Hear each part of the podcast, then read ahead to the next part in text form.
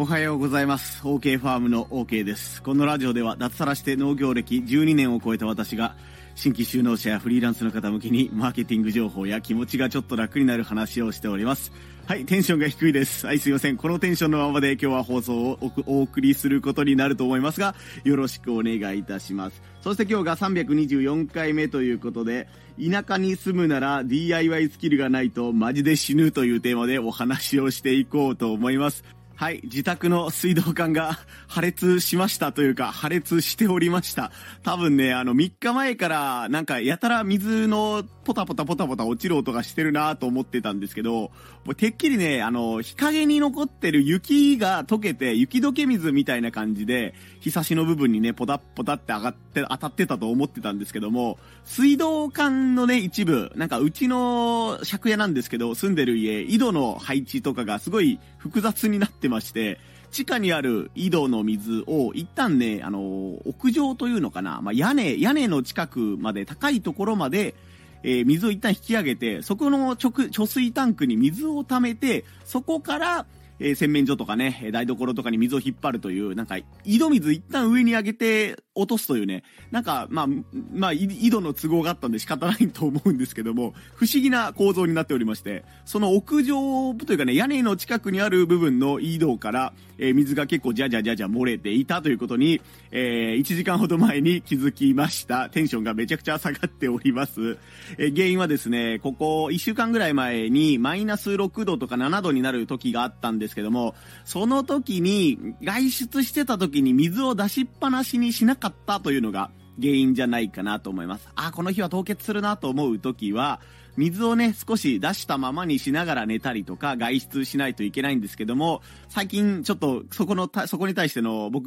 のね、認識が甘かったというか、こんなに寒くなると思わなかったっていうのと、まあ今まで最近大丈夫だったので大丈夫だろうみたいなね、えー、甘いところがあったので、やっぱりこういうところ、田舎暮らしする人、寒いところに住む人はもう本当にね、あの水対策というか凍結対策、えー、しないといけないと思います。でですね、悩んでいるんですけども、この塩ビパイプという部分からバキッと割れて水が漏れてるんですけども、修理を自分でやろうと思っています。まあ、農作業スペースとかで、このね、塩ビパイプが割れて修理したという経験は何回かあるので、まあそんなに難しいことはないということは分かっているんですけども、もうこのテンションが下がっている状況を打破するためにね、えこの、なんていうんですか、災い転じて福となすじゃないんですけども、この自分に起こったネガティブな状況を、えー、ね、えー、ちょっとポジティブなネタにしていこうかなというふうに思っております。はい。で、えっ、と、タイトルの通りなんですけども、田舎にいたら DIY スキルがないとマジでしんどいですというお話なんですけども、やっぱりあの、地区、僕が住んでいる家が多分地区40年か50年ぐらい経ってる家なんですよね。で、なかなかこう今から田舎に移住しようというふうに考えている人が、空き家探しをするときに、平成地区とかがあればラッキー。なんか平成になってからね、建てられた家があればラッキーみたいな感じで、まあ大体は30年は絶対過ぎてるよね。これ絶対昭和の建造物だよねっていう家が結構多いんじゃないかなと思います。古民家っていうね、わらぶき、わ、わらぶきかやぶき屋根みたいなのじゃないにしても、あ、なんか昔ながらの瓦が積んであってね、えー、なんというか、あの、家の中にも梁が見えるようなところがあったり、欄間と言われるね、あの木がくり抜いてあるものがあったりする、ね、あの畳の部屋ばっかりでフローリングがないみたいな家とかが結構ね、多かったりするんじゃないかなと思います。そういった家は、もう絶対にね、修理をするのが前提です。入る時には、まあ、なんとか住めるなと思っても、今回みたいに、ね、あの、水道管が壊れたとか、井戸が壊れたとか、ね、電気の配線がやたらおかしいことになってるみたいな感じで、まあ、電気の配線はね、あの、ちゃんと資格を持ってる人じゃないとやっていけないということになってるので、僕もやらないんですけども、僕の住んでいる家、あの、電気配線がやたらおかしいんですよ。ブレーカーがあるじゃないですか。で、フルツブレーカーパチッと落とすメインのスイッチの前に、なんか、ここは台所、ここはリビング、ここはお風呂とか言って、こうなんかね、あの、5個か10個かぐらいに、こう、配電盤がね、分かれてるじゃないですか、スイッチが。なぜかうちね、1個落としたらほとんど落ちるんですよ。で、2個落としたら完全に消えるんですよ。これ、配電盤の意味ないよねっていう 電気配線になっておりまして、今回もその井戸のポンプを、えー、強制的に停止しないと修理ができないので、井戸のポンプのスイッチをね、あの、切りたいんですけども、井戸のポンプを切ろうと思ったら、今度床下に潜らないといけないんですよ。井戸がなぜか床下にあるんですよ。まあこれは凍結対策とかなんか意味があると思うんですけども、となると畳を剥がないといけない。で、畳を剥ごうと思うと、その畳の上にある荷物を全部どけないといけないという状況で、こんなやってられるかということで、ね、あのー、配電盤のブレーカーをパチッと落とそうと思うんですけども、その井戸のポンプだけスイッチを切るという配電盤が分かれてなくてですね、井戸のスイッチを、に繋がっている配電盤を切ったら、えー、台所の電気が、え、9割方、えー、死滅してしまうという、とても寒い状況になっております。そしてね、あの、Wi-Fi とかも落ちちゃうし、電気も切れてるので、マジで停電状態みたいたいな感じで、この音声をね、えー、収録しておりますという感じです。はい、まあまあ僕の方の愚痴はまあこれぐらいにしましてですね、あ、あと大家さん聞いてない、大家さんが聞いていないことを切に願っております。文句ばっかり言ってすいません。住まわせていただいていてありがとうございます。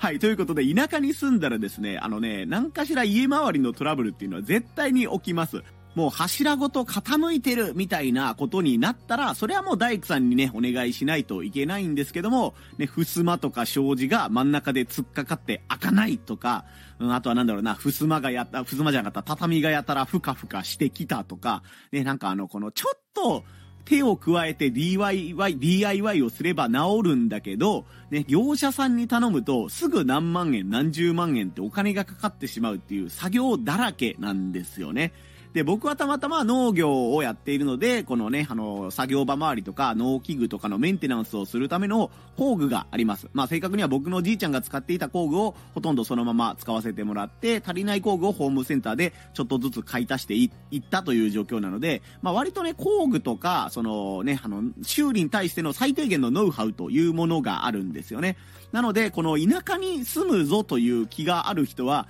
ぜひね、今から DIY を何かあのスキルを身につけておいてください。ノコギリがまっすぐ引けるとかね、電動ドライバーを使ったことがあるレベルぐらいでいいので、本当になんかあの、その基礎的なね、小学校、中学校レベルの技術家庭科レベルのものでいいので、必ず DIY スキルを身につけておいてください。でないとめちゃくちゃお金がかかることになっちゃうし、また別のリスクとして、修理業者さんがね、なかなか見つからないというパターンが、えー、今後考えられます。やっぱりね、あの、僕も水道の修理とか、なんかね、あの、や、家のなんとかの修理みたいなので業者さんに来てもらうことがあるんですけども、やっぱりご年配の方がね、地元には多いので、ね、田舎過疎地域で事業やってらっしゃる方ってほとんどがね、もう60代以降の方がね、うちの地域でも多いので、えー、やっぱり、その、困った時に引っ張りだこになっちゃうんですよね、その方が。ね、マイナス6度になったから水道管が凍結したよってなったら、ね、1軒だけじゃなくて、うち以外の家もめちゃくちゃ凍結したよ、凍結したよ、みたいな感じで、一斉に注文が来るわけですよね。そうなると、やっぱり新参者よりも昔から付き合いのある人の家を優先したくなるというのが、まあその業者さんというかね、地元の工務店さんとかの人情だと思いますし、えー、ね、あの、来てもいいんだけど、部品が見つからないとか、ね、あの、スケジュール的にやっぱり難しいというお話で、えー、困っているのはわかるんだけど、ごめん、修理にどうしても3日かかるとか、1週間かかるという可能性もね、えー、考えられます。大いに考えられます。これめちゃくちゃ本当にあるあるなんです。田舎あるある。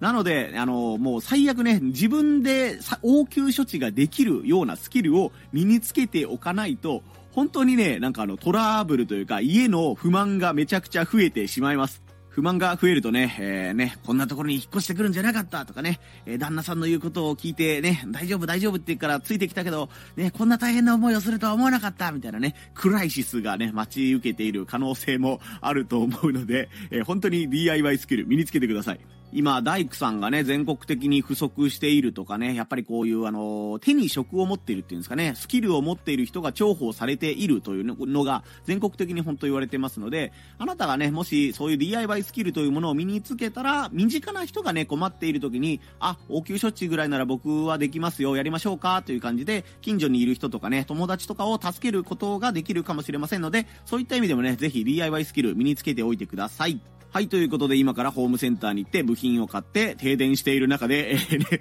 井戸、井戸じゃなかった水道管の修理をしていこうと思います。それでは皆様、肩を上げ下げしたり、腰を回したりして、腰痛にならないように体をリラックスさせてあげつつ、今日やるべきことに向かって頑張っていってみてください。ここまでのお相手は OK ファームの OK でした。また遊びに来んさい。ほいじゃまたのー。